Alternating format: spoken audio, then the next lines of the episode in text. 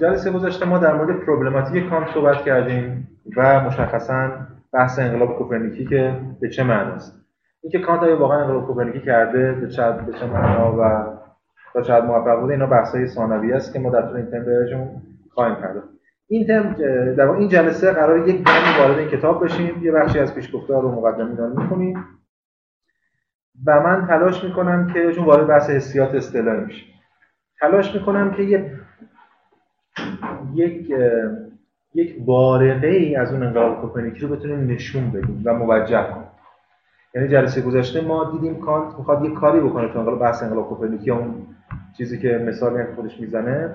میگه که این اشیا باید خودشونو با اون ساختمان شهود ما هماهنگ کنن.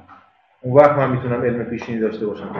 همین جلسه ما یه یعنی بارقه ای از این نشون خواهیم داد که یعنی چی اشیا باید خودشون هماهنگ کنن با ما؟ در یه سطح اولیه. بعد از جلسه بعد باز اون عمیق‌تر عمیق‌تر می‌کنیم.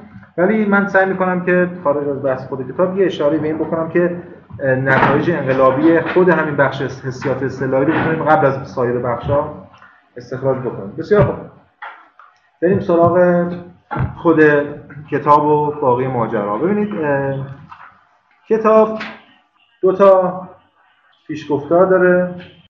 ببینید وارد این کتاب میشید چند که شاید هم دیده باشید دیگه گرفته باشید. حالا هرچند برای این ترم واجب نیست گرفتن این کتاب. برای ترم بعد مثلا می‌تونه واجب باشه. هرچند آقای دکتر امیر مازیار هم یه چند ترم اینجا متخانی این کتابو داشتن. نمی‌دونم چند نفر تو این کلاس این کلاس کلاس شرکت کردن. به حال برای اون شکل متخانی خب مت بودن متن لازمه. ولی برای این ترم که ما می‌خوایم کل این کتابو طرح کلی را بدیم اینکه لزوما شما خود متن داشته باشین لازم نیست. هرچند خب مفیده حتما اگه مثلا برای ترم بعد ما اگه حالا ترم بعدی هم باشه و اون کاری که می‌خوایم بکنیم و بکنیم یعنی بخونیم از روی متن بخش منتخب و اون حال باید متن کتاب باشه اون ولی به حال این جلسه من می‌خوام یه بخش هایی رو از پیشگفتار بخونم. ببینید همون اول وارد خود کتاب میشیم پیشگفتار دو تا پیشگفتار داره کتاب. چرا؟ چون یه پیشگفتار ویراست اول کانت که همون 1781 داده. بعد یه ویراست دومی هم کانت از این کتاب رای میده 1787 یعنی یه سال قبل از نقد عقل عملی. و اونجا تفاوت بین این دو پیشگفتار. به همین دلیل یه بحث خیلی فنی جدیه که رساله ها کلی روش نوشتن تو غرب نوشتن اینجا نوشته شده. تفاوت ویراست یک و دو. یعنی انگار کانت توی ویراست یک یک پروبلماتیک داره تو ویراست دو یک کمی تغییر می‌کنه. صورت بندیش از ماجرا. حتی ساختاری که برای خود نقد یعنی هم نقد عقل محض قائل به حال انقدر این تفاوت ارزشمنده که دو تا پیشگفتار جدا چاپ شده با اینکه خیلی جاها شبیه هم.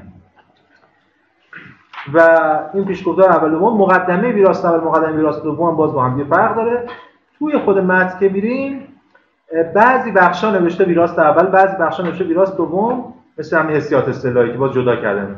ولی وقتی وارد منطق اصطلاحی میشیم نه. فقط اون بغل نوشته آ بی. عددا که زده آ یعنی ویراست اول بی یعنی ویراست دوم.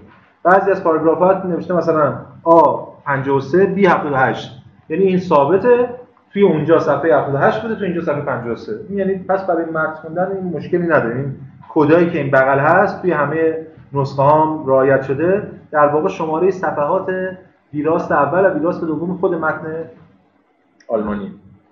که حالا پس ویراست اول دوم و ای و بی ماجراش توی متون اینه. خب حالا من می‌خوام توی این جلسه که خدمتتون هستیم پیشگفتار ویراست اول رو بخشایش رو بخونیم با هم. و این تفسیر رو بدیم. پس ما امروز می‌خوایم پیشگفتار یک رو بخونیم یه بخشایش آماده بشیم بریم سراغ یه باری که مقدماتی در مورد خود واژه استعلایی چیزایی میگم. هرچند باز به صورت مقدماتی. و میریم سراغ پیشگفتار یک. بعدش میریم سراغ حسیات اصطلاحی و بحث دیگه جمع می‌کنیم تو جلسه. خب ببینید پیشگفتار ویراست اول. میشه صفحه 33 تا 42 همین نسخه که ما داریم یه نسخه انتشارات ققنوس چون متأسفانه از این ترجمه های نظری نسخه دیگه تو اینترنت هست که یه تنها نسخه که تو اینترنت هست نسخه قبل از انتشارات ققنوسه نسخه نشر باقنه ای که همون ایرادای قبل ویراستاری هست متأسفانه به حال اون نسخه اصلا قابل قابل اتکا نیست. خب شروع می‌کنیم. ببینیم میگه که اول پیشگفتار یک کان تازه داره می‌خواد بگه من می‌خوام چیکار کنم. عقل بیان که مقصر باشد گرفتار این سردرگمی می‌شود. او از اصولی بنیادی شروع می کند که کاربرد آنها در جریان تجربه اجتناب ناپذیر است. خیلی دیگه. عقل از این اصولی شروع می‌کنه که آنها نمیشه تجربه اثبات کرد. و در این حال این کاربرد وسیله تجربه از تضمین کافی برخوردار است. عقل با این اصول بنیادین همانطور که طبیعتش اقتضا می‌کند همواره بالاتر و به طرف شروط دورتر می‌رود. ببین عقل یه کاری می‌کنه میره سراغ شروط دورتر. یعنی چی؟ یعنی خیلی ساده بخوایم بگیم از هر چیز می‌پرسه چرا؟ صفحه 33 برابر از هر چیز می‌پرسه چرا؟ و از اون پاسخ به اون چرایی باز می‌پرسه چرا؟ باز می‌پرسه چرا؟ عقل اینجوریه. ته نداره. مثل بچه هستن. دل نمی‌کنه. مامان میگه خفه کردی من می‌پرسه چرا؟ همین کار عقل. چرا چرا چرا؟ فیلسوف نمی‌تونه تن بده به این مسیر بی پایان چراها. چون تا ابد باید چیکار می‌کردن عقلگراها؟ یادتونه که به یه چیزی می‌رسیدن که self-evident بود. می‌گفتن چرا الف مساوی الف؟ می‌گفتن خب چون الف مساوی الف. یعنی self-evident self-reference خود self-evident رو ترجمه کنیم مثلا خود بدیهی خود پیدا خود آشکار. خود بنیاد که self-subsistent نه. یعنی مثلا بله ولی به لازم معرفت این خودش خودش بنیان پیدا کرده. اون فیلسوف تنها می‌تونه از این استفاده کنه. در غیر صورت گرفتار یه سیر بی‌انتهایی میشه از پرسش ها و بازی که تهم نداره. پس این که میره دنبال شروط دورتر و بالاتر منظور اینه. عقل می‌خواد بره سراغ بعدی بعدی اما وقتی عقل متوجه می شود که به این شیوه به این شیوه فعالیتش همواره همواره باید ناقص بماند و لذا پرسش ها هرگز متوقف نمی‌شوند آنگاه خود را مجبور می‌بیند به اصولی بنیادین پناه ببرد که از همه کاربردهای ممکن تجربه فراترند. بله گفتیم الان.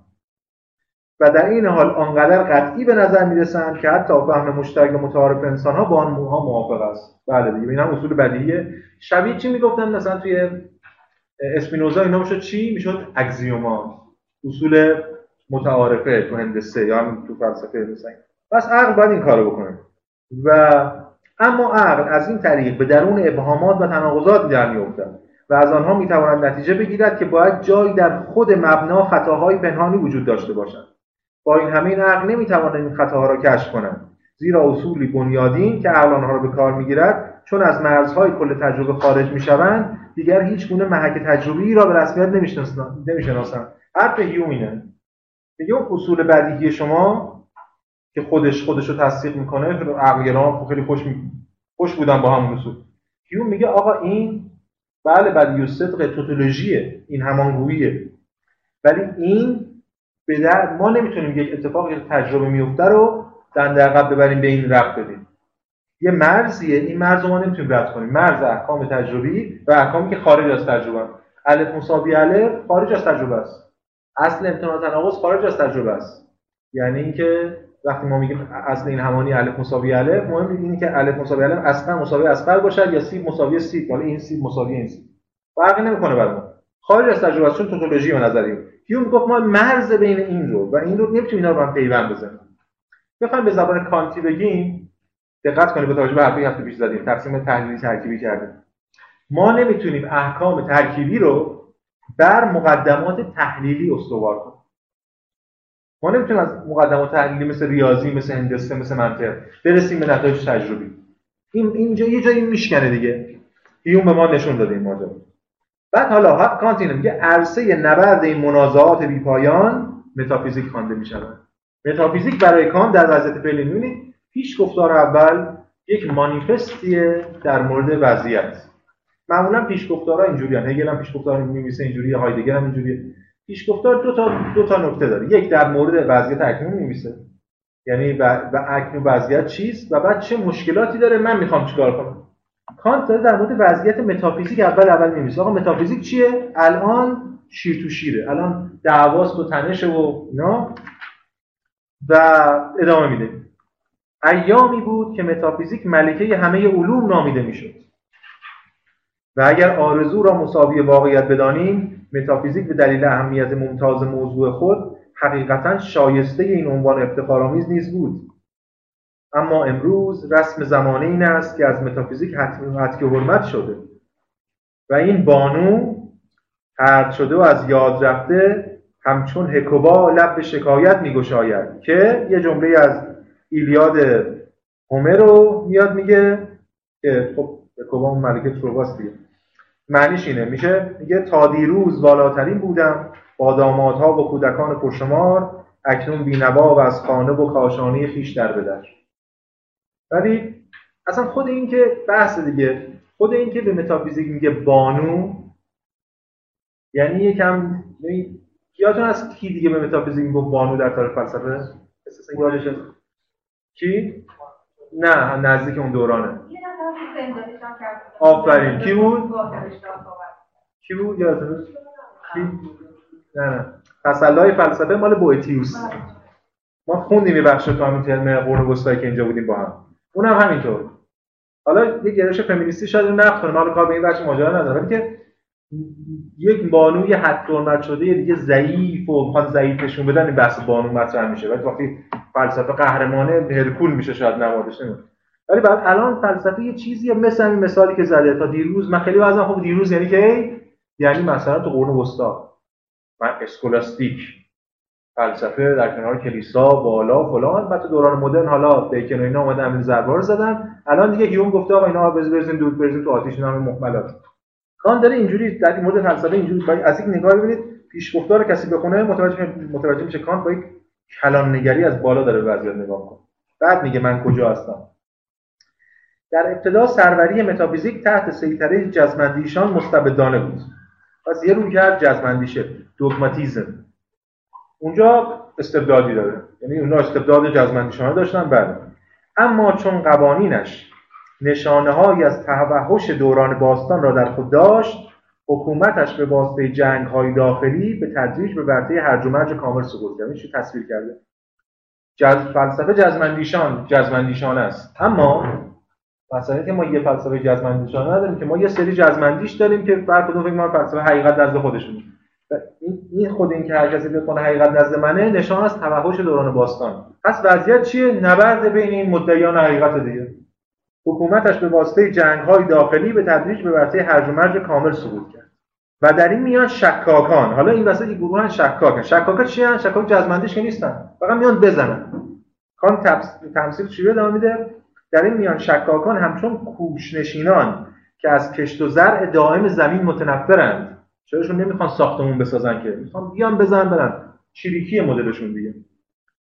گاه و بیگاه اتحاد شهرنشینان را به هم می‌زدند ولی خوشبختانه چون تعداد شکاکان قلیل بود نمی‌توانستند مانع اتحاد دوباره جزمندیشان شوند. هرچند حتی این اتحاد بر طبق طرحی واحد که مورد توافق خودشان بود خودشان باشد نیز نبود. و اینجور چیزا. پس فضا به ترسیم شده. تنش خود فلسفه و شکاکان اینجا میان یه ضربه می‌زنن میرن. بعد دیگه حالا باز این بحث ادامه میده بحث از لاک می‌کنه فیزیولوژی فاهمه و فلان. و تا جایی که صفحه 35 میگه که در حقیقت بی‌معنی است که در قبال تحقیقاتی که طبیعت بشری نمی‌تواند نسبت به موضوعشان بی‌توجه باشد بی‌اعتنا بمانیم. علاوه بر این افرادی که بی‌اعتنا خوانده می‌شوند حتی اگر با تغییر زبان فلسفه مدرسی بخواهند خود را در پس سبک نوشتاری عوام پنهان سازند وقتی درباره چیزی به تفکر بپردازند به ناچار به همان احکام متافیزیکی متوسل می‌شوند. احکامی که به ظاهر به دیده تحقیق در آنها مینگریستند. همون حرفی که کام توی در واقع کتاب تعمیدات هم ذکر می‌کنه چند سال بعد و منم نقل قولش هفته پیش خوندم. که فلسفه در واقع مثل هوایی که تنفس می‌کنه. اگه هوا آلوده است به این معنی نیست که ما تنفس نکنیم. حتی اونایی که میگن فلسفه بی نسبت به این دعوا بی‌اعتنان فلسفه رو بریزیم دور این نه خیلی به پوزیتیویسم هم شاید به این معنی امروز وارد هر شکلی از فلسفه یا هر هر شکلی از رویکرد ضد فلسفی. خود اونام یه مبانی فلسفی داره میشه نشون داد خود اونام یه مبانی متافیزیکی داره. این بی‌اعتنایی آشکارا معلول فقدان فکر در اصل ما نیست بلکه نتیجه قوه داوری بلوغ یافته این اصل است. این هم نکته ایه. این بی‌اعتنایی نسبت به این تنشا نقد متافیزیک اصلا رواج شکاکی است رواج شکاکیت نشانه ضعف نیست نیست نشانه پیشرفته. یعنی یه چیزایی اینجور که الان شما بهتون میگن و به نظرتون مطلقا غیر منطقیه و میخندین بهش 20 سال پیش بهتون می‌گفتم کاملا باور می‌کردیم چرا؟ به خاطر اینکه ذهن اونقدر نقادانه نبوده. پس رواج شکاکیت در واقع چون پیشرفته. چرا؟ چون که قوه داوری بلوغ پیدا کرده. اصلی که نمی‌خواهد به شناخت ظاهری و موهوم اکتفا کنند و نیز دعوتی است از عقل تا شاقترین رسالت خود یعنی وظیفه خودشناسی را دوباره عهدهدار شود و دادگاه عادلانه ای برپا کند. که در آن عقل بتواند از دعاوی به حق خود حراست کند. اما در عوض بر همه ادعاهای بیپایه نه صرفا از طریق دستورات تحکمی بلکه بر اساس قوانین جاودانه و لایتغیر عقل مهر باطل بزند. و این دادگاه چیزی نیست جز خود نقد عقل محض پس الان می‌فهمیم کانت کجاست. یه دادگاه داره برای گذار می‌کنه. دیگه اون حرفایی که جزمندیشان می‌زدن دکارت و اسپینوزا و لبنیز حتی الان دیگه عقل متفکر یا انسان قرن نیمه دوم قرن 18 هم یا آخر قرن 18 هم اقناع نمی‌کنه. نگاه به همین دلیل نگاه شکاکانه رواج پیدا می‌کنه. و خب پس باید چیکار کنیم؟ باید اگه می‌خوایم از این عقل دفاع کنیم باید دادگاهی تشکیل بشه. هفته پیشم صحبت کردم در مورد فلسفه نقادی تو این دادگاه قاضی کیه؟ خود عقل شما قاضی دیگه ای نداریم که. نمی‌تونیم آقای وحی شما پاشو بیا قاضی عقل شده یا عقل یا مثلا چه می‌دونم فرهنگ عرفی بیاد. خود عقل قاضیه. متهم که خود عقله. هیئت منصفه کیه خود عقله. مثلا نقد عقل ما یعنی همون فلسفه نقادی به این معنی این امکان رو باید حالا ایجاد کنه که عقل یه سری ادعاهای میپایش رو باید دست برداره. نمی‌تونه دیگه دستور تحکمی بده. ولی به میانجی این دست برداشتن از یه سری چیزهای دیگه باید دفاع کنه. پس الان کاری که کانت می‌خواد تو این کتاب بکنه دقیقا از این جنسه. از این جنسه که می‌خواد یه دادگاهی رو تشکیل بده که عقل اینجا در واقع در دو معناست. که این احتمال خیلی جالبه. من یه نقل قولی از بونواک بخونم که خود این نقد عقل محض هم در انگلیسیش و هم در آلمانیش خود این معنای نقد عقل محض یک یک معنای دوگانه داره. یعنی چی؟ بذاریم نقل قول بونواک از همین تاکسوه راکلج جلد 6 بخونیم. میگه که ازش نتیجه میگه میگه که ابزار کانت برای تحقق فلان قایت فلانه.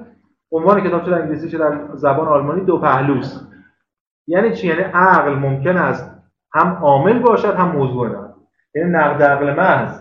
یعنی نقد کنیم عقل محض یا نقدی که عقل محض داره می‌کنه. و در واقع کدومشه هر دوتاش. در واقع عقل محض بیگمان هر دوی اینهاست. روش نقدی همین نقادی. مستلزم آن است که عقل خیشتن را به نقد بکشد محدودهای خیش را معین بدارد و پس از آن قواعدی تدبیر کند تا از این محدودات پای فراتر ننهد.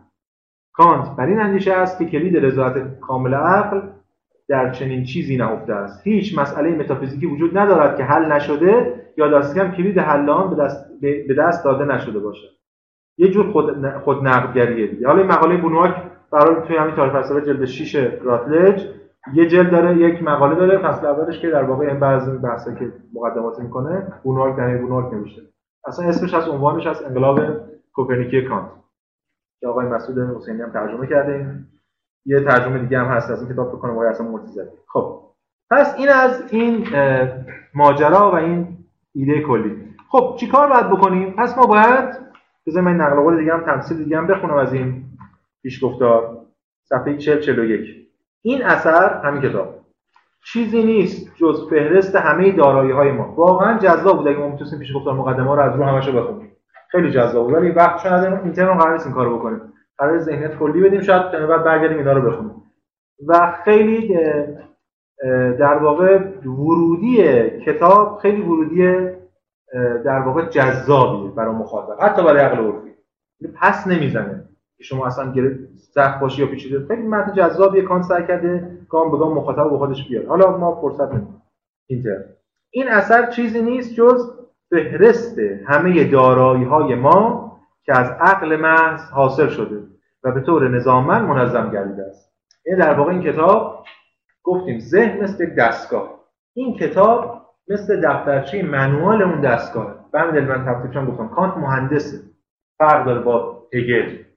انگار این دستگاه خودش قبل از اینکه مثل آب میبگیری حالا مثال آب میبگیری خیلی می‌ذارم چون کمک می‌کنه. یا آب میبگیری داریم میوه میندازیم توش آبش برام می‌گیره. یه چیزی تجربه حسی میاد یه فهمی هم حاصل می‌کنه هر چیز این دستگاه. قبل از اینکه میوه بندازیم توش می‌تونیم راجع خود دستگاه صحبت کنیم. هدف کانت اینه.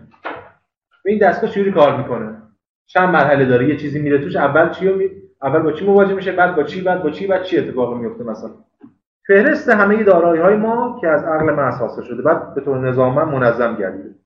هیچ چیز نمی‌تواند از دسترس ما فرار کند. این جمله رو خیلی بعدا ترکوندن دیگه. از پست مدرن خود بعد از کانت و اصلا تو چجوری می‌تونه بگی هیچ چیز نمی‌تونه دست ما فرار کنه زیرا آنچه را عقل خود تماما ایجاد می‌کند نمی‌تواند پنهان کند.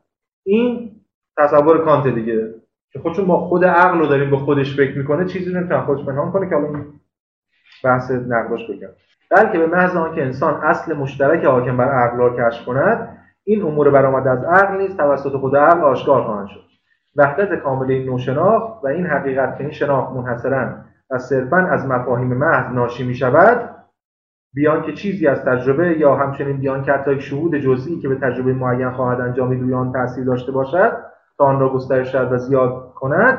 این بس نکتهش اینه. اینا همه قبل از تجربه است. ما هنوز میوه رو ننداختیم. می‌خوایم دستگاه رو قبلش بود چون میوه رو بندازیم دیگه ما می‌تونیم در مورد میوه اینکه چه میوه‌ای بیاد از کجا بیاد بحث‌های مختلفی. ما داریم خود دستکار می‌ذاریم باعث می شود که این کمال یافتگی نامشروط نه فقط امکان پذیر بلکه ضروری نیز بشود.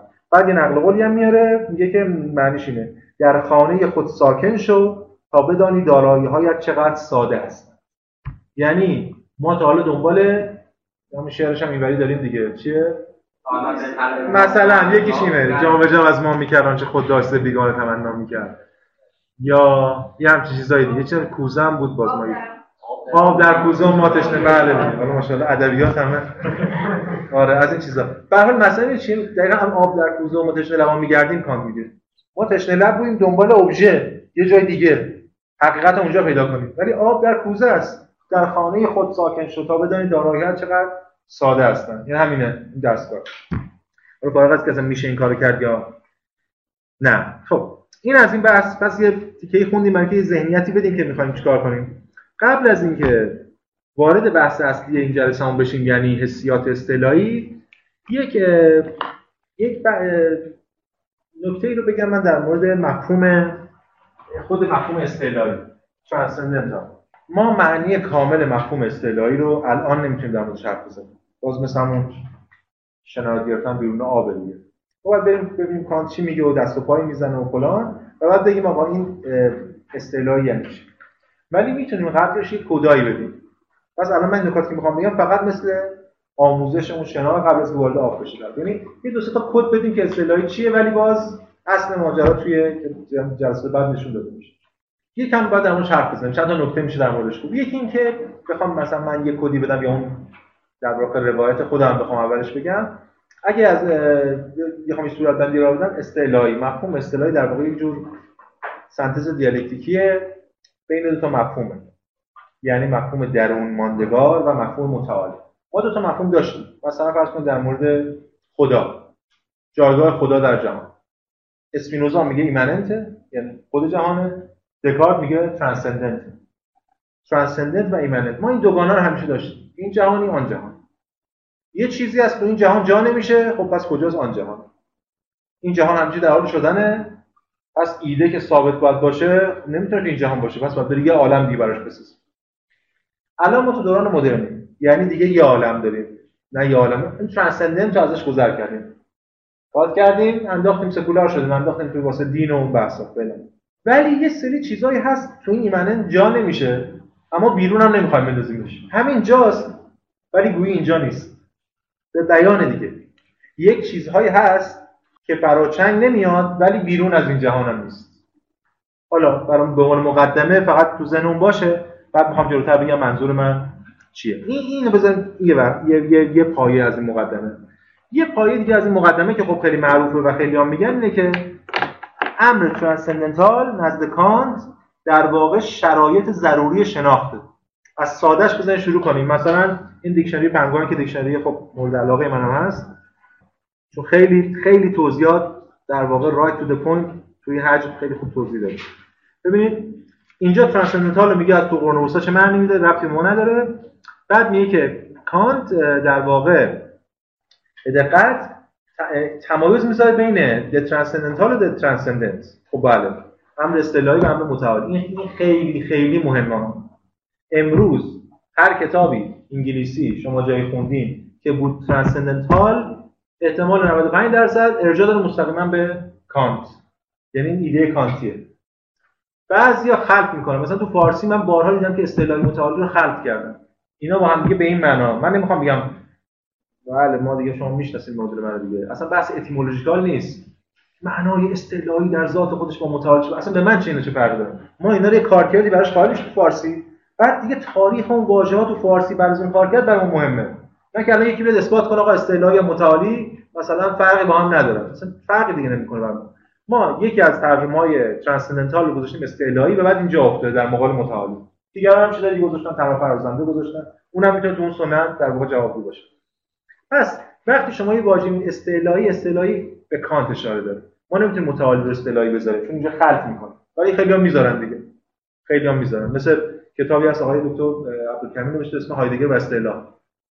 همش متعالیه. یعنی اصلا تو به اصطلاح ولی این چیز دیگه این خلط اتفاق افتاده به پس کانت اینا تمایز می‌ذاره. و از اونجایی که این دو تا واژه در واقع بلا فلسفی متمایز نوشته میشن این تمایز می‌ذاره بعد توی نقد محض کانت امر اصطلاحی اون چیزی که ربط داره به میگه is that which pertains to the necessary a priori conditions of knowledge. پس necessary a priori conditions. یعنی شروط ضروری و پیشینی نالج شناخت دانش هرچی برای این دغدغه علم دیگه همون ویسنشافت پس شرط, شرط ضروری و پیشینی. اینا رو داشته باشیم یعنی چی؟ امر transcendental شرط ضروری و پیشینی پیشینی یک چیزیه. پس یه چیز تجربی پسینی نمی‌تونه transcendental باشه. یه چیز نسبی احتمالی نمی‌تونه transcendental باشه. ببینیم چی می‌خواد بعد میگه transcendental philosophy is for Kant an inquiry into necessary presuppositions of knowledge و فلان و فلان. حالا میگه فلسفه استعلایی برای کانت چون کانت خودش فلسفه خودش فلسفه استعلایی مینامه یه جایی. یه جایی هم به ایدئالیسم ما میگیم میگیم به کانت میگیم ایدئالیسم استعلایی. این در واقع یک inquiry ه یک در واقع هم جستار یه تحقیقه در درباره presupposition های پیشفرض های ضروری دانش. و همچنین and the result of the inquiry is the theory of scope and objective validity of human knowledge. پس این نتیجه چی میشه؟ scope رو تعیین کنه و objective validity اعتبار objective عینی اون human knowledge. کاری که تو این کتاب هدفش همینه دیگه. یعنی مرز رو مشخص کن. آقا من آیا من دانش دارم؟ هیوم میگه به یه معنا دارم به یه معنا ندارم. کانت می‌خواد بگه من دارم به چه معنا دارم؟ و تا کجا دارم؟ چرا قوه دارم؟ این تا کجا روشن می‌کنه؟ از یه بعد دیگه روشن نمی‌کنه. یعنی scope رو دقیقا داره تعیین می‌کنه و objective validity اینا هر کدوم از این بحث ها یه فصل یعنی بحث جدی داره تو خود کتاب نقد عقل این از گام اول که دیکشنری خب خیلی دم دستی شروع می‌کنیم در مورد اصطلاحی. گام بعدی اجازه بدین بریم فراتر. به خود سالمن اشاره کنیم. بعد بریم یه نقل قولی از خود کتاب نقد عقل بخونیم و دیگه بریم تو متن ببینیم اصطلاحی بشه معنی ببینید سالمن یه همین تاریخ فلسفه آکسفورد جلد هفت میگه که اصطلاح اصطلاحی در نظریه کانت و داستان فلسفه‌ای که این کتاب می‌خوانیم بسیار محوری است. اصطلاحی به معنای ضروری و کلی. در مقابل امری صرفا شخصی یا روانشناختی است. پس این مسئله است کانت دغدغه خیلی جدی داره این دغدغه هم وجود داشته. در مقابل روانشناسیگری روانشناسیگری همواره برای فلسفه یک هشدار یک خطره روانشناسیگری یعنی چی؟ یعنی فروکاستن همین ولیدیتی دیگه همین اعتبار صحت و سقم گزاره ها به روان افراد. اینا دنبال چی هم گفتیم هفته پیش. Universal and necessary propositions about هر چیز یعنی کلی و ضروری. روانشناسیگری اینا رو فرو می‌کنه به یه سری چیزای دیگه. این نبرد هست. این نبرد بعد در قرن 19 باز بس پیدا می‌کنه. در انتهای قرن 19 و یا دعوایی اصلا چون حسل و پیداشناسی حسل در مقابل روانشناسی گرانه است و این ماجرا ادامه داره. خب. ساختارهای استعلای تجربه ساختارهایی هستند که برای هر شکلی از تجربه اساسی هستند. کانت گاهی فلسفه خود را ایدالیسم اصطلاحی مینامد که ناظر به این نظریه است که ایده های معین وجود دارند که شروط پیشینی اساسی هر تجربه بشری پس این چیزی که میگه ساختار اصطلاحی تجربه خودشون تجربه نیستن. شرط اینکه یک ساختار باشه. ببینید ساختار اصطلاحی تجربه یعنی هم یعنی یک ساختار پیشینی و ضروریه که تجربه توش ممکن میشه ولی خود این تجربی نیست. اینا رو هنوز ما نمی‌دونیم چیه. باید بریم جلوتر ببینیم منظور چیه. اگه اینو نداشته باشه کانت میره رو هوا دیگه چون باید یه چیزی بیرون از تجربه داشته باشه پیشینی و ضروری که بعد بتونه تجربه روش سوار کنه. اگه اینو نداشته باشه همیشه تجربه گرایی میشه و بعدش می‌رسه به بیان این ادعا که یک ایده یا اصل صرفا شخصی یا روانشناختی نیست به معنای بیان این ادعاست که این ایده یا اصل تنها برای تجربه ما اساسی نیست. بلکه برای هر نه برای تجربه ما اساسی نیست بلکه برای هر موجود و مخلوقی که بتوان او را اصلا واجد ذهن دانست کلی و ضروری است. ما در مورد این صحبت خواهیم کرد. یعنی کانت یه قواعد عقلی رو مطرح می‌کنه که نه فقط برای انسان بلکه هر کسی که عقل داره البته عقلش اینجوریه برای اونم این قواعد ساده. حالا در مورد این حرف به این طریق مسئولیت از این کان بر عهده گرفت نه تنها کشف اصول پیشینی یا اصطلاحی بلکه اثبات کلیت و ضرورت آنهاست. این دو تا کار رو باید کانت بکنه هم کشف کنه این اصول چی هم اثباتش کنه. که حالا تو اثباتش باید ببینیم چیکار می‌کنه. بخش در واقع استنتاج اصطلاحی مقولات مطرح می‌کنه. نقد عقل محض چیزی نیست جز فهرست مفصلی از اصول پیشینی یا اصطلاحی که بر تجربه محاکمه و نیز مجموعه از استدلالات نشان دهد که جز این اصول هیچ اصل دیگری از این دست نمی‌تواند وجود داشته باشد. پس این برنامه که ما داریم. امروز ما یه با یکی از این اصول حالا اگه برسیم با دو تاش آشنا میشیم. و به نظرم با این همین آشنایی اولی ما کمک می‌کنه که ذهنمون خیلی آماده بشه برای فهم کل مجموعی که باش قرار مواجه بشیم. خب همین رو گفتیم.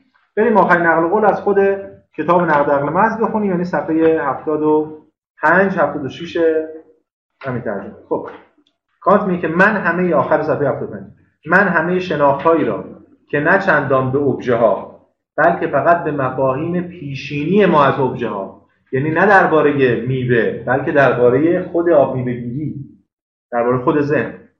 به طور عام می‌پردازن استعلایی مینامن. نظامی از این مفاهیم باید فلسفه اصطلاحی نامیده شود. پس خود کانت داره میگه که من فلسفه اصطلاحی دارم اما این فلسفه خود نیز برای ابتدای کار خیلی زیاد است.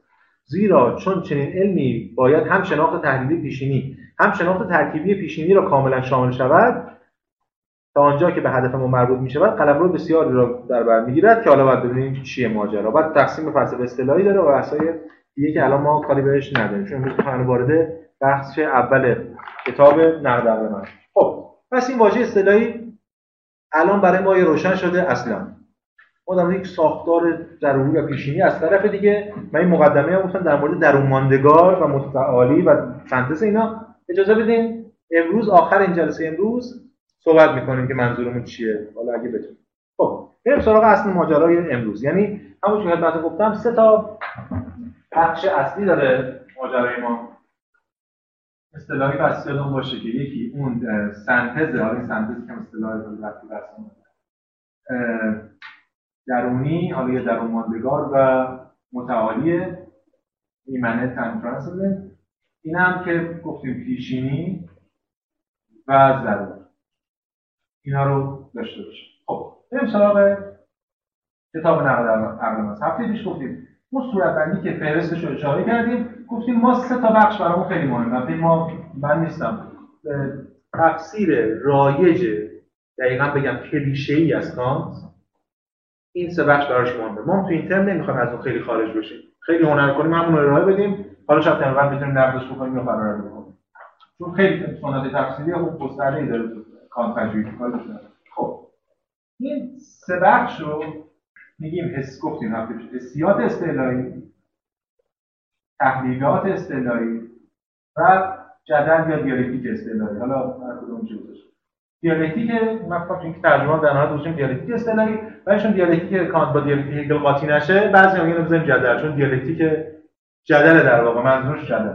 حالا بهش می‌رسیم. و به تناظر اینا سه تا قوه گذاشتیم. اس فهم یا حالا فاهمه و عقل. خب حالا ما با این بخش بعدی نداریم. ما می‌خوایم امروز در مورد این صحبت کنیم. حسیات بخش خیلی خیلی مختصری از خود کتاب نقد عقل هست و یه سری ایده هایی میشه حولش سامان بدیم. خب حسیات اصطلاحی. یعنی چی؟ یعنی ما می‌خوایم حسیات یعنی ما می‌خوایم در مورد اولا این ترانسندنتال استتیکه. استتیک اینجا منظور برای کانت رفته برای اون دوره. فقط زیبایی شناسی نیست. اینجا بحث در مورد حسه. بعضی حتی استتیک رو این ترجمه می‌کنه حسانی.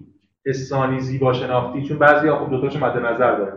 خب من مقاله ویرایش می‌کردم از پینکار که هر دو تاشو همزمان مد نظر داشت. ما ترجمه کردیم حسانی زیبا شناختی ولی اینجا اصلا بحث زیبا شناسی نیست اصلا. اینو من میگم اصلا چون کلی سوتی توی ترجمه می‌بینیم که گذاشتن اینجا زیبایی شناسی اصطلاحی چون میگن نقد قوه گفت داریم می‌کنیم پس ترانسندنتال استتیک اینجا یعنی استتیک منظور حس حسانی و حسانی. حالا کار موندن سوال این است. ببین می‌خوایم آب می‌گیری اون دستگاه رو بشناسیم. ذهن رو بشناسیم.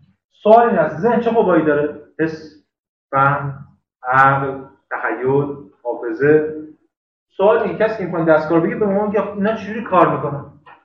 اولین سوال ما این که آقا حس چگونه کار می‌کنه؟ دقیقا همین. حس چگونه کار می‌کنه؟ یعنی چه مرحله ببینید اون دستگاه اینجوریه. اجازه بدید هم تصویر کلیشه‌ای رو بگیم بعدا همین اینترنت اسلام می‌کنه. تصویر کلیشه اینه که ما یه تجربه حسی می‌کنیم. من ایشونو می‌بینم. پیرن ایشونو می‌بینم. بعد تو مرحله بعد می‌فهمم.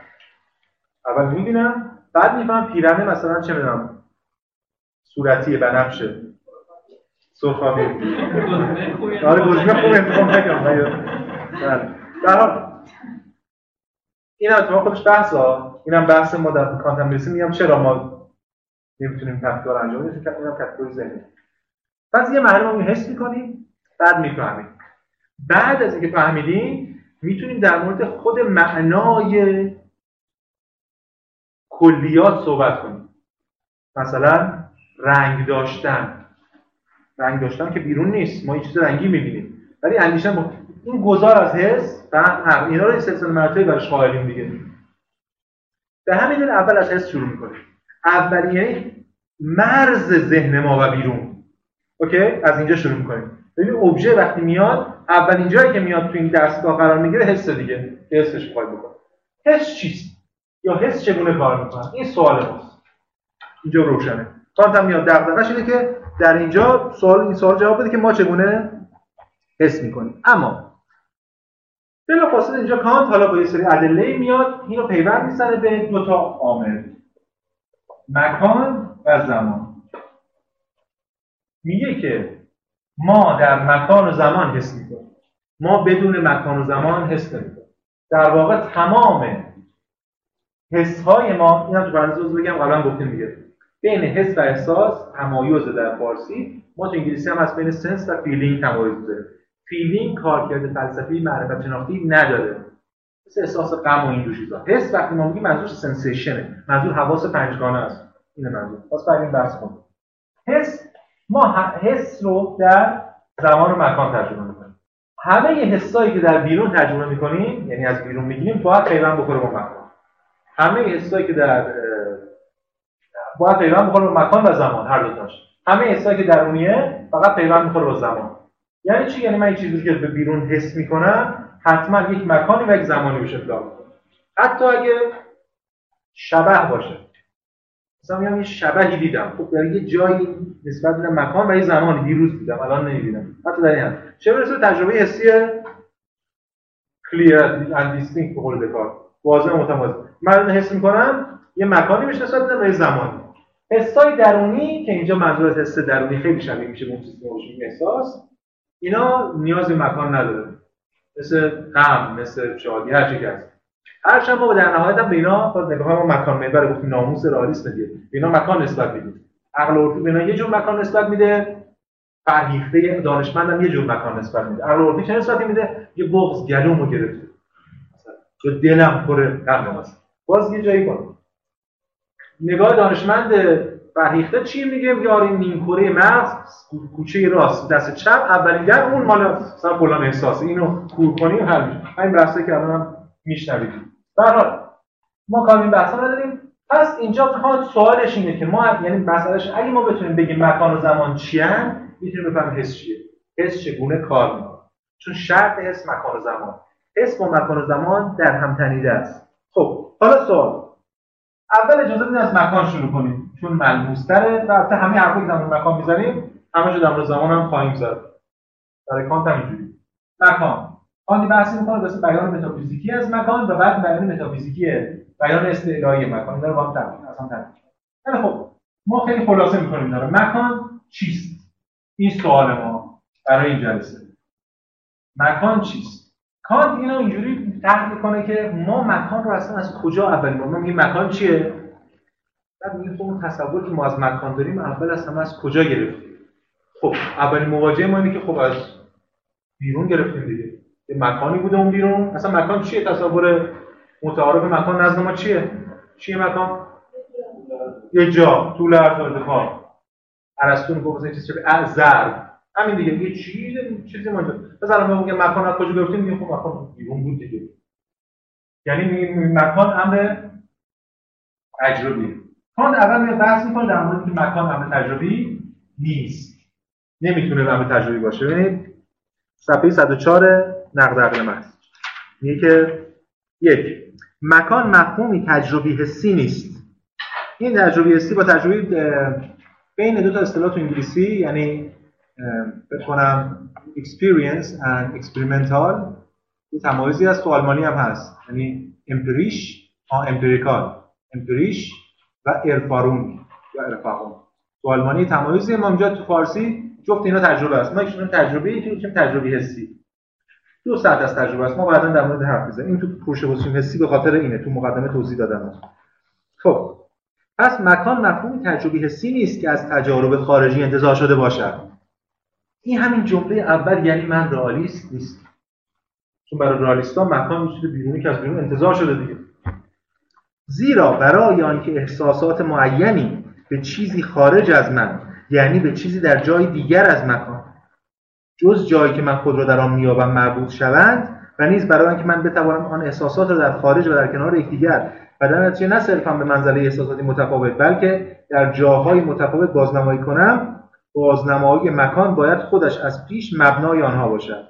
بنابراین بازنمایی مکان را نمی‌توان به واسطه تجربه از نسبت‌های نمود بیرونی عکس کرد بلکه این تجربه بیرونی خودش پیش, پیش از هر چیز فقط از طریق همین بازنمایی مکان ممکن میشه یک کلام.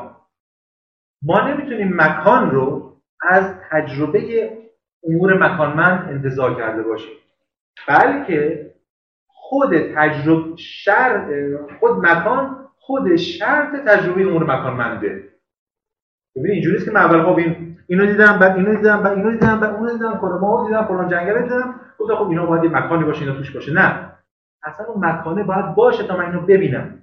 یه جا بهش نسبت بدم. بگم امر مکان من به بیان دیگه. شرط اینکه که ام مکان من باشه اینه که مکانی باشه. نه که از امور مکان من ما مکان برسیم بخوایم بهش برسیم. یعنی تقدم تأخر برعکس اون چیزی که اوکی. این از مرحله اول. از مکان شرط تجربه هر چیز مکان منده خب ما میگیم مکان از بیرون نگرفتم پس خودم ساختمش دیگه. یه مفهوم تخیلیه. تخیل کردم ساختمش. این مفهوم این تصوری که من ساختم دیگه. کانت میگه که نه اینم نیست. کی میگه؟ میگه که در واقع اون معنا شاید بشه گفت تصور ثانویه میگن. حالا اون نیست. یعنی یعنی من در واقع مکان مرکب از تکه های مکانمند نیست. که من بخوام خودم با تخیل ساخته باشم. ببینید اینا این نقل من از هارتمانک بخونم. خیلی مشهور دیگه ولی ما نقل از خود می‌تونیم که مکان مرکب از فراهم آمده از تکه های مختلف مکان نیست. ببینید یه موقع من میگم از اینو دیدم اینو دیدم اینو دیدم. پس به اینا میگم اینا پس این مکانی باید باشه اینا توش باشه. این که نیست تجربه نیست. حالا من اینو می‌بینم اونو می‌بینم اونو می‌بینم. ذهن من خودش یه مکان می‌سازه و به اینا اطلاق می‌کنه. یه جور مکان نسبی. یادتون باشه دعوای نیوتن و لایبنیتس. نیوتن می‌گفت مکان مطلق توش فلان فلان لایبنیتس نه مکانم نسبیه بین اون ابژه ها هر هست. چون می‌خواد منادش ممتد نبود یادتون باشه دیگه باشه. این از این ماجرا. کانت میگه اینم نیست. یعنی اینجوری از اونها یه چیز تخیلی ایجاد کنم به اونها اطلاق کرده باشم چرا؟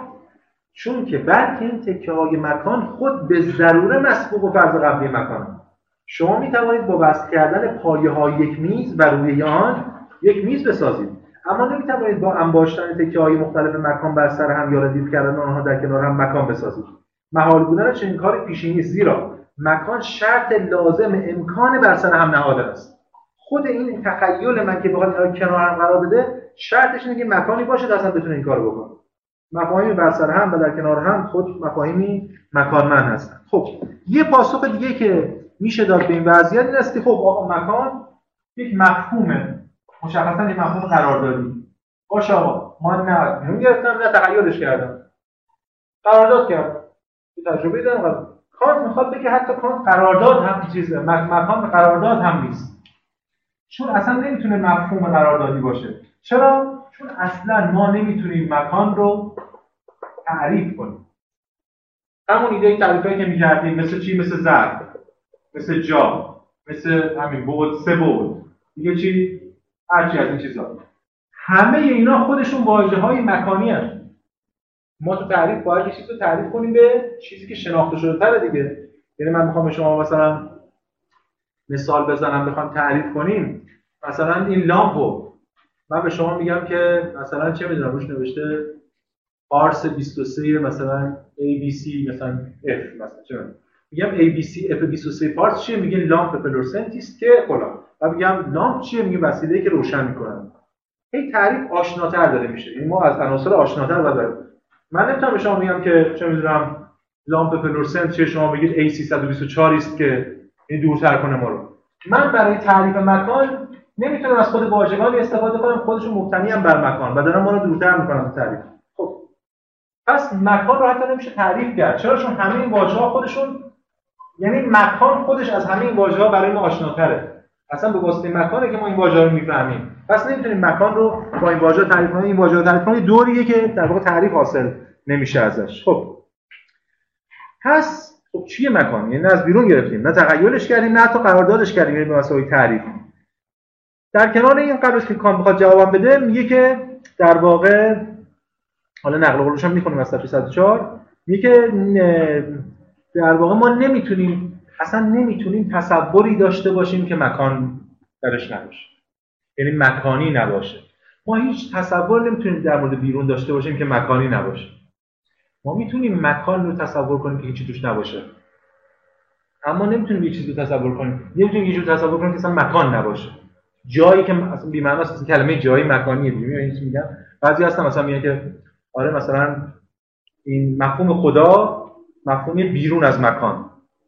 خود کلمه بیرون مکانیه. شما اصلا به تناقض برمیخورید هر چیز رو ما بخوایم بیرون از مکانم بذاریم باز مکان من مسئول میشه. و همین دلیل تجربه حسی ما مشخصا نمی‌تونه مکانمند نباشه. و این نمی‌توان اینجا کانت خودش بحثی هم می‌کنه. این نمی‌توان نمی‌توان روانشناختی نیست نمی‌توان منطقیه. یعنی لاجیکاله سایکولوژیکال نیست. نمی‌توان یعنی من نمی‌تونم. خب یعنی یه موجودی که قوی تر باشه می‌تونه. هر مو هیچ موجودی نمی‌تونه تصور کنه که تصوری داشته باشه مکان داره. مکان نباشه مثلا. رویا مکان داره. مکانی میشه اطلاق می‌کنه دیگه. مکان مکان داره دیگه. این آدم اونجا راه میره اون خیابون رو می‌بینی خونه رو می‌بینی. هنوز بحث در مورد ابجکتیویته نیست ما از خود در مورد پرتغال صحبت نمی‌کنیم. ما در مورد مرز خود این ماجرا. الان همه حرفی که داریم می‌زنیم فرقی بین رویا و تجربه واقعی نداریم هنوز. اوکی؟ در رویا چی می‌بینی؟ تفکیک می‌کنه دیگه اینا رو از هم دیگه. مکان تو همون اتفاقا از غذا. چون که کانت رالیست نیست. تمایزی ماهوی بین مکانش در رویا و در بیداری نیست. چون اینجا مکان از اینجا داره میاد نه از اونجا که بخوای تفاوت هم وارد که هیچ موجود دیگه هم نمی‌تونه یعنی هر موجودی که شناختش مثل ما عمل کنه. ببینید همین دیگه بله دیگه دوره در مسئله اینه که ما, ما نمی‌تونیم تصور کنیم یعنی هر موجودی که مثل ما باشه. بله. ما در مورد موجوداتی که مثل ما نیستن نمی‌دونیم هیچ منطق اونا فرق داره. بحث در مورد اینکه اینو باید میگم که روانشناختی نیست یعنی بحث در مورد شدت و ضعف یا زور زدن مثلا اینکه زور بزنن این نیست. منظور اینه. بله. خب. یه دلیل دیگه هم کان می‌خواد ببینیم حالا خب مکان چیه؟ این همه همه رو سلبی داره حرف زده. یه دلیل دیگه هم کان میگه در مورد که مکان پیشینیه. مکان پسینی نیست. پیشینی یعنی پیش از تجربه است. نه پس از تجربه. یه دلیل دیگه هم که کانت میاره خیلی هم دلیل مهمیه اینه که هندسه صفحه 104 بند 3 حالا من قبل بخونم توضیحش بدم. میگه که چرا هندسه ضروریه؟ دقت کنید. چرا هیوم که همه یه چیزو می‌زنه ضرورت بیرون هندسه رو نمی‌زنه؟ مگر نه اینکه هندسه علم حاکم بر مکان علم شناخت مکان ذات هر به این دلیل هندسه قطعیه و هیچ وقت رد نمیشه و پیشینیه که به نحو اعلا مکان پیشینی. چون هندسه علم مبتنی بر مکانه به هم دلیل قطعیه. چون خود مکان پیشینیه. اگه مکان یه امر پسینی بود هندسه که مبتنی بر مکان بود یه علم تجربی می‌شد و به همین دلیل استقرا و می‌رفت رو هوا قطعیتش. اینم یه استدلال اینجا میگه. حالا بند سه.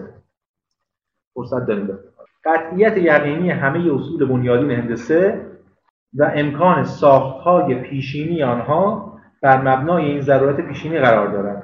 در حقیقت اگر این بازنمایی مکان مفهوم بود که به طور پسینی کسب می‌شد یعنی از تجربه بیرونی عمومی منتج می‌شد آنگاه اولین اصول بنیادین تعین ریاضی چیزی نمی بود جز ادراکات اسم در این صورت اصول اولیه ریاضیات دارای تمام جنبه های حادث ادراک می بودن و دیگر حتی ضروری نبود که در بین دو نقطه فقط یک خط راست ممکن باشه بلکه این امر باید همواره توسط تجربه تایید می‌شد. و الاخر خب پس این استدلال کانت هم اینم در کنار استدلال های دیگه میگه و در نهایت پس مکان چیه؟ کانت جواب میده.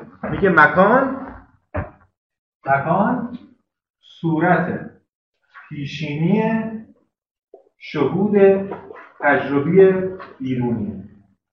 این صورت رو جاش می‌تونیم حتی قالب هم بذاریم. میگم چرا قالب چرا قالب پیشینیه که گفتیم چرا پیشینیه؟ شهود تجربی بیرونیه. این شهود تجربی بیرونی هم قبل در مورد مکان صحبت کنیم گفتیم دیگه. چون زمان هم درونی هم بود بیرونی مکان بیرونی. این که مکان پیوند داره شهود تجربی بیرونی کارش نداریم این مشکل مسئله ماست که چرا صورت پیشینی یعنی چه صورت پیشینیه یا قالب پیشینیه یعنی پیش از خود تجربه این قالب ماجراست این دیگه اون گام اول در واقع گام اول ورود به ایدالیسم کانت. مکان جدای از خود شهود نیست. یعنی خود شهود کردن در همتنیده است با مکان. مکان پیوند می‌خوره با خود این امکان شهود. یه نقل قولی از آپل بخونم که کتاب خیلی درخشان داره هرچند متاسفانه همش ترجمه نشده فقط جلد اولش ترجمه کرده آقای بهشتی. یه کتاب داره شرحی بر تمهیدات کانت مقدمه بر فلسفه نقادی مال در واقع مارکس آپل. آپل اینجا میگه که شهود تجربی چیزی نیست که به نحو مکانیکی پسین و مرکب از پدیدارها و مکان باشد بلکه مکان و احساسها در یک شهود تجربی واحد به عنوان ماده و صورت آن شهود به هم پیوستند. مکان مقدم بر همه اشیایی است که به آن تعین میبخشند. همین صحبت کردم یا به شهودی تجربی فراخور این صورت در اختیار ما می‌گذارند. اشیا شهودی تجربی فراخور این صورت در اختیار ما. خیلی شبیه همون جمله هفته پیش خوندیم از کانت که اشیا باید خودشون با نظام شهود ما سازگار کنن. حالا میگیم در مورد صحبت ولی مکان چیزی نیست جز امکان صرف پدیدارهای خارجی. اگر موجودات ممتدی به ادراک در نیایت نمی‌توان مکان را تصور کرد. مکان خود همون شهودگری. خب این از بحث ما در مورد مکان. بلافاصله کان در مورد زمان حرف می‌زنه. ما اینجا یه توقف می‌خوایم بکنیم. راجع به زمان هم چیزی چیز خاصی اضافه نمی‌خوایم بکنیم. ولی اجازه قبل از اینکه وارد ادامه بدیم بحثو برای اینکه ببینیم کجا ایستادیم همینجا خارج میشیم از این کتاب. من یه مختصری در مورد نتایج انقلابی همین بحث صحبت کنم. چند تا نکته. یک الان ما می‌بینیم که مکان خیلی شبیه در واقع کیفیت ثانویه لاک.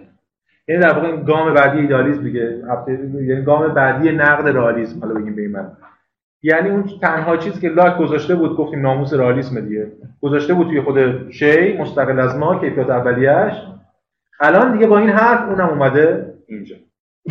این یه نکته. نکته دومی که حالا با توجه به تعریف اصطلاحی که ارائه دادم الان می‌تونم بگم مکان یک امر استعلایی الان می‌تونیم اصطلاحی بیشتر بفهمیم. ضروری ضرورت هر تجربه بیرونی مکان. پیشینی پیش از تجربه. اما نکته بسیار مهم. اون نکته اولی که من نوشتم درونی متعالی. اینو بتونیم توضیح بدیم خوب اگه بتونیم توضیح. حالا منظورم زد ببینید مکان نه به تجربه در میاد. ببینید اینجوری بگید یه آیا اموری هستن در این جهان که به تجربه در نیان؟ ابژه تجربه قرار نگیرن. ابژه تجربه حسی. ما قبلا می‌گفتیم بله در یونان می‌گفتن بله یه سری امور حسی یه سری امور که حسی نیستن عقلی هن. حتی در ولیعه افلاطون به اون جهان نسبت داره اون یه عالم دیگه ما مجبور بودیم دیگه بازم مرز بکشیم اون یه الان یه اموری هستن که به تجربه در نمیان ولی در اون جهان هم نیستن. یعنی ایمننتن ترانسندنت نیستن ولی به تجربه هم در نمیان. مکان یه امر اصطلاحی به این معنی به این معنا که خودش شرط تجربه است ولی خودش هیچ وقت به تجربه در نمیاد. چرا؟ چون که خود چشم نمی‌تونه چشم رو ببینه. شرط دی... چشم شرط دیدن. می‌تونه اینو ببینه اونو ببینه اونو ببینه. ولی چشم نمی‌تونه خود چشم رو ببینه. البته ما می‌تونیم یه آینه بذاریم ببینیم چون که کان اینجا آینه گذاشته جلوی ما و داریم دستگاه رو می‌بینیم. ولی مسئله اینه که این شرط دیدنه هیچ وقت خودش ابژه قرار نمی‌گیره. امور مکانمند و ما می‌بینیم. نه به خاطر این امور مکانمندن. به خاطر که ما دستگاهی داریم که مکانی می‌بینه و به همین دلیل ما این امور مکانمند رو می‌تونیم ببینیم. و حالا می‌فهمیم چرا من میگم قالب حسگری ما یا حالا صورت پیشینی. به خاطر اینکه اینجا کان در واقع سنتزیه این خیلی مهمه. بین عقلگراها و تجربه گراها عقلگراها چی می‌گفتم می‌گفتم ما یه سری چیزایی داریم که پیش از تجربه هست. اصول بهش این نیت ایدیا دیگه. این نیت ایدیاست تصورات فطری. پیش از تجربه است. نقدهای زیادی بهشون وارد شده اینا. از اون ور تجربه گرا چی می‌گفتن؟ لاک می‌گفت ذهن چیه؟ لوح سفید white paper کانت در واقع داره هر دوتا اینا رو میگه. دقت کنید. هر دوتا رو همزمان سنتز دیالکتیکی به این معنی میگه بعد ذهن لوح سفیده. خالیه. ولی خود لوح که یه چیزی هست. okay؟ یعنی ما پیش از اینکه اصلا وارد تجربه کردن بشیم یه چیزی داریم. data نداریم. data رو از حس می‌گیریم از بیرون. ولی خود لوح یه چیزی هست. و پس بنابراین یک سطحی از فطریگرایی رو کانت داره. ولی فطریگرایی در, در سطح قالب نه در سطح data. okay؟ یعنی یه چیز data نیست از پیش. بله ذهن لوح سفیده ولی این لوحه خودش یه قواعدی براش حاکمه یه استانداردهایی داره یه موجود دیگه یه لوح دیگه داره. ما لوحمون اینجوریه. چجوریه؟ مکانیه. یعنی ما یه موجود خاصی هستیم موجود دیگه مثل ما هستن می‌تونن باشن کاریش نداریم. که تجربه حسی بیرونی رو در سه بعد یعنی مکانی تجربه می‌کنیم. چرا؟ چون دستگاه ما مکانی. همه اون حرفایی که لاک در مورد رنگ می‌زد که ما جهان جهان خودش رنگی داره نه؟ چرا رنگی ببینیم چون دستگاه ما رنگیه. رنگ ساز رنگ بینه. رنگی هر چی بیاد توش رنگی تفاوت اینو اینو رنگی نشون میده به ما. یکی از تفاوتشون حالا دستگاه ما دستگاهی که تفاوت ها رو مکانی نشون میده. یعنی تو سه بعد می‌بره. خب اگه موجود دیگه باشه که دستگاه چهار بعدی باشه چی؟ چه می‌دونم چی؟ اصلا نمی‌تونم بگم. نمی‌تونم به من بگه. مثلا اون وقت نمیگه ولی لوگوس هم ما با موجود موجود نشده. ولی به نمی‌تونه من توضیح بده که چیه. چرا؟ همونجور که من نمی‌تونم به کور مادرزاد بگم تفاوت آبی و قرمز چیه. به خاطر که اون یه, یه دستگاه دیگه است. و ما یه دستگاه دیگه. به این معنا قالب حسگری ما و مهمتر از همه. کانت چرا میگیم سنتز عقلگرا تجربه گراست اینجا اینا به هم میپرندن هم عقلگراست دنبال ایده فطریشون مبتنی باید مبتنی باشه بر اون و ولی دیگه ایده نیست دستگاه. از طرف دیگه تجربه گرا هست که گرفتار جزمندیشی نشه. فقط نکته آخر رو بگم قبل از برم بحث زمان. الان به نظرم ما می‌تونیم در مورد اون جمله که کان در هفته پیش صحبت کردیم ازش یعنی کان در پیش گفتار ویراس دوم میگه که اون باید خودش رو با من سازگار کنه. الان می‌تونیم بفهمیمش در اولین بار. یعنی چی؟ یعنی آقا جان این کتاب اینجاست. چه شکلیه؟ من چه می‌دونم؟ در مورد نومنینال صحبت کجاست بعد دیگه؟ اون مستقل از من چیه؟ من چه می‌دونم؟ مثلا اون عینکه. عینکه رو برداریم خود جهان چجوری بدون عینک چه می‌دونم؟ اصلا من تواناییش ندارم بفهمم. من وقتی اینو می‌بینم که اومد تو دستگاه من. حالا اگه پس من بخوام اینو تجربه کنم شرطش نیست که من برم ببینم این چیه. یعنی خودم رو با این هماهنگ کنم. بلکه شرطش اینه که این که نمی‌دونم چیه نمی‌دونم چند بود داره نمی‌دونم اصلا هیچ نمی‌دونم چیه این الان ما داریم میبینیمش این اومده توی دستگاه ما. یعنی این الان خودش رو با دستگاه ما هماهنگ کرده. اگه ما موجود چهار بودی بودیم اینو اینجور دیگه می‌دیدیم. یا دو بودی بودیم اینو الان سه بودی نمی‌دیدیم. مثلا چه می‌دونم سطح می‌دیدیم یا هر چیزی. پس ما الان برای اولین بار می‌فهمیم که چرا میگه این باید خودش با من ساز من اینجا نشستم. اگه تجربه دارم می‌کنم اون اومده خودش رو اندازه من کرده. و حالا من در مورد اینکه این خودش به تنهایی چیه دیگه نمی‌خوام حرف بزنم. می‌خوام در مورد اونی که اومده اندازه خودش کرده یعنی در خانه خود ساکن شو تا بدانی دارایت چقدر ساده هستن این اومده تو خونه من. حالا من اینجا می‌تونم صحبت کنم ازش. من دیگه می‌تونم ببین من می‌تونم یه فیزیکی داشته باشم در مورد شناخت این که پیشینی باشه. و از درون من اومده یعنی بس شناخت دستگاه من اومده. شکاک کجاست؟ شکاک بین این تجربه سبودی و اون نومنه. هر چی می‌خواد بگه. اصلا شکاک این مبتنی بر اون چیزی که اون واقعا بیرون هست نیست. نباشه. اصلا به من چه چه می‌دونم اون چیه. ولی در مورد این با پیش با این پیش که کانت میگه و بعدا خب خیلی نقل می‌کنم که دستگاه های ما مشابه همه پس من می‌تونم یه فیزیک پیشینی داشته باشم که در مورد چیز بیرونی داره حرف می‌زنه. یعنی احکام ترکیبی پیشینی. ببینید اینجوری ممکن شد. اون اون تناقضی که هفته پیش باش مواجه شدیم. احکام ترکیبی هم در مورد جهان خارجه. این کتاب چه مکعب مستطیل است. پس معلومه در مورد جهان خارجه. یعنی تحلیل نیست ترکیبیه. چون معمول است پیش مندرجه موضوع نیست. اما پیشینیه. چرا؟ در چیزی صحبت می‌کنم که از پیش دستگاهش نزد منه از پیش در این پیوند رو خود تجربه و مفهوم تجربه نزد کان قرار برقرار کنه. البته این صورت بندی که ما کردیم گام بسیار ابتدایی و ساده ایه قرار جلسات بعد اینو روشن‌تر بکنیم قطعا خب اجازه بدید من یه مقدمه هم بگم درباره یه چیزایی بگم در مورد زمان و یه سری نتایج این بخش استفاده اصطلاحی جمع کنم در عرض رو 20 دقیقه و بعد بریم سراغ سوالات شما اگه اجازه بدید. بریم سراغ زمان. زمان هم چیز عجیب غریبی نیست یعنی چیز خاصی علاوه بر این مکان علاوه در اینجا نیست.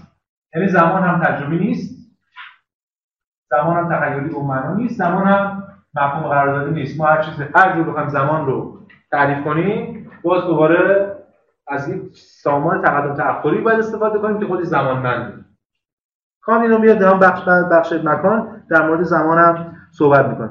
و خود این این که زمان اینجوری نیست ببینید حالا من از نقل از کورنر بیارم. برمیگرده به اون دعوایی که خود لایبنیس و نیوتن هم داشتن در مورد زمان. رابطه مکان. ببینید اینجا کورنر میگه که زمان مطلق و حقیقی و ریاضی به خودی خود و به طبیعه بدون نسبت با هیچ چیز جریان داره. حرف نیوتن. یه زمانی هست یه توهمی از این تصوری از این که یه زمانی هست داره می‌گذاره. مستقل از مکان. که قراره ما چجوری میشناسیمش چجوری بهش یه چیزی نسبت میدیم چجوری مینامیمش؟ با اتفاقات مکانی. زمان انقلاب فرانسه. زمان تولد فلانی یعنی همین دیگه. یعنی اون داشته میگذشته اون لحظه اتفاق افتاد ما به اون مینامیمش. اوکی؟ چون زمانه به چنگ ما نمیاد که ولی مکانه که چنگ ما. ولی باز نگاه مطلق وجود داره. زمان مطلق اینه مکان مطلق بنا به طبیعتی که دارد بدون انتصاب به هیچ چیز خارجی همیشه همانند حرکت ناپذیر است. نیوتن میگه. همین نیوتن که میگه نقل عرفی هم همین در مقابل لایبنیتس قائل به این بود که مکان نیز مانند زمان نسبتا نسبی است. همانطور که زمان نظام توالی ها یا تعاقب هاست مکان نیز نظام همبودی ها یا تقارن هاست. بنابراین اینکه بخوایم مکان را جوهر یا لاقل وجود مطلق فرض کنیم خیال بافی است و می‌توان افزود که زمان نیز چنین است. ببین پس کانت اینجا تحت تاثیر دعوای نیوتن لایبنیتس لایبنیتسیه. کام می‌دونیم کانت پیشا نقدی کانت جوان لایبنیتسی هستن. و گذارش هم در واقع گذار از لایبنیتس ولی یه بازگشت به نیوتن نیست بلکه اینکه خود لایبنیتس رو در واقع رادیکالتر می‌کنه. پس همون سه تا رو باز می‌بینیم ما. تجربی نیست تخیلی نیست مفهوم قراردادی نیست نمیشه تعریفش کرد. نمیشه تجربه ای رو تصور کرد که زمانی نباشه. هیچ تجربه ای نمیشه تصور کرد که زمانی نداشته باشه. هر تجربه ای با یه زمانی پیوند می‌خوره. خود کانت در همین نقد عقل محض صفحه صفحه 108 میگه زمان شماره دو. عدد دو زده و پاراگراف آخر. میگه زمان یک بازنمایی ضروری ضروری است که مبنای هر گونه شهود است. درباره نمودها به طور عام خود زمان را نمی‌توان حذف کرد. اگرچه به خوبی می‌توان نمودها را از زمان جدا کرد. بنابراین زمان به نحو پیشینی داده شده است. هر گونه فعلیت نمودها فقط در زمان ممکن است. نمودها می‌توانند همگی از بین بروند اما خود زمان مسابقه شرایط کلی امکان این نمودها نمی‌تواند حذف شود.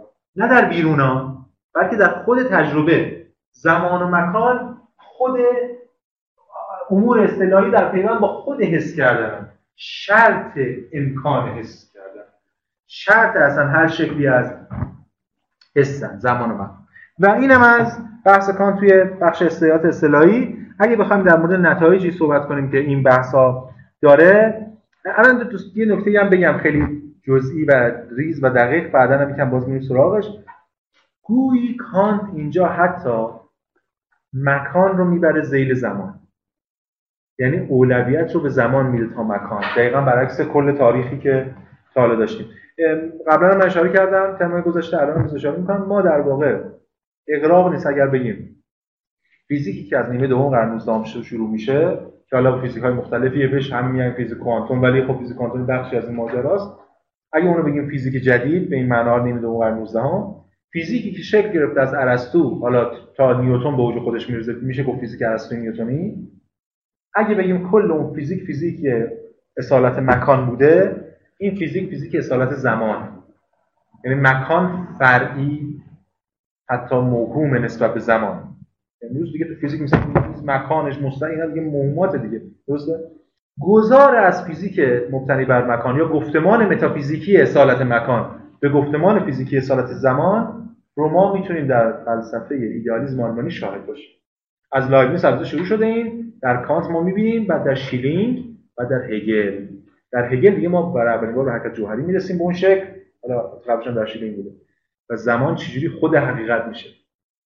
اینا اینا حالا بعد به اونجا برسیم. می‌خوام اینم داشته باشیم که این گذار گویی داره اتفاق میفته پیشا پیش. مثلا حالا نقل قولی هم بیاریم از لودویگ کتاب خیلی خوبی هم از راهنمای مطالعه سنجش خرد ناب که آقای رحمان افشاری ترجمه کرده ترجمه خوبیه مال رالف لودویگ.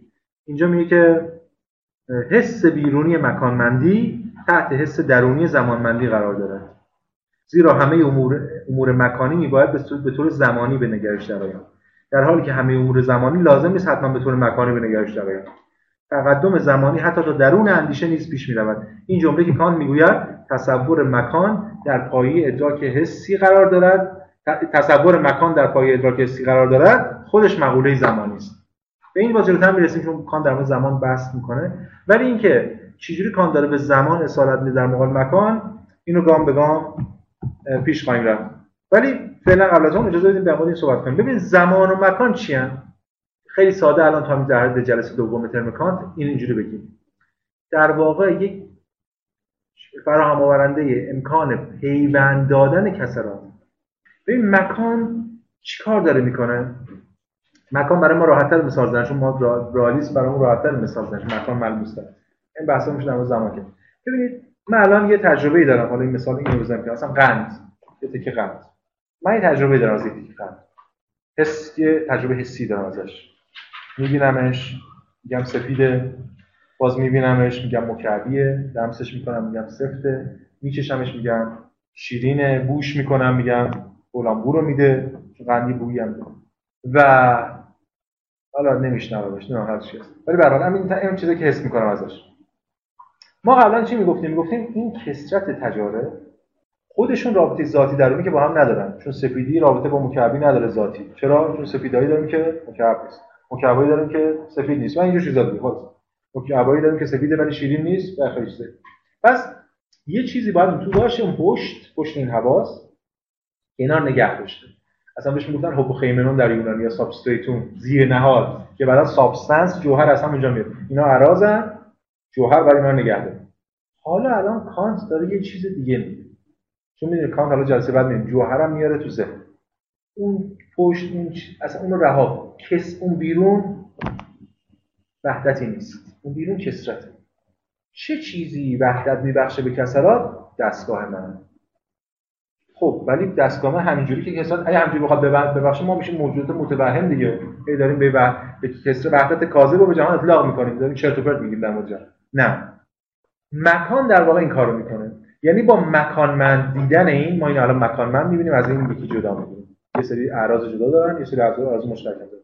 در واقع داریم چیکار می‌کنیم؟ در واقع داریم با تجربه مکانمند اینا امکان تجربه اینا رو تازه فراهم می‌کنیم. تجربه یعنی چی از نرکان یعنی وحدت بخشی به کسرات. اینجا چیه؟ چیزای مختلفه. سفیدی شیرینی و اینو ما اومدیم تجربه کردیم. وقتی مکان نسبت میدیم میگم آقا اون قنده این ماژیک تو این مکان اصلا اینجا مکانی نیست.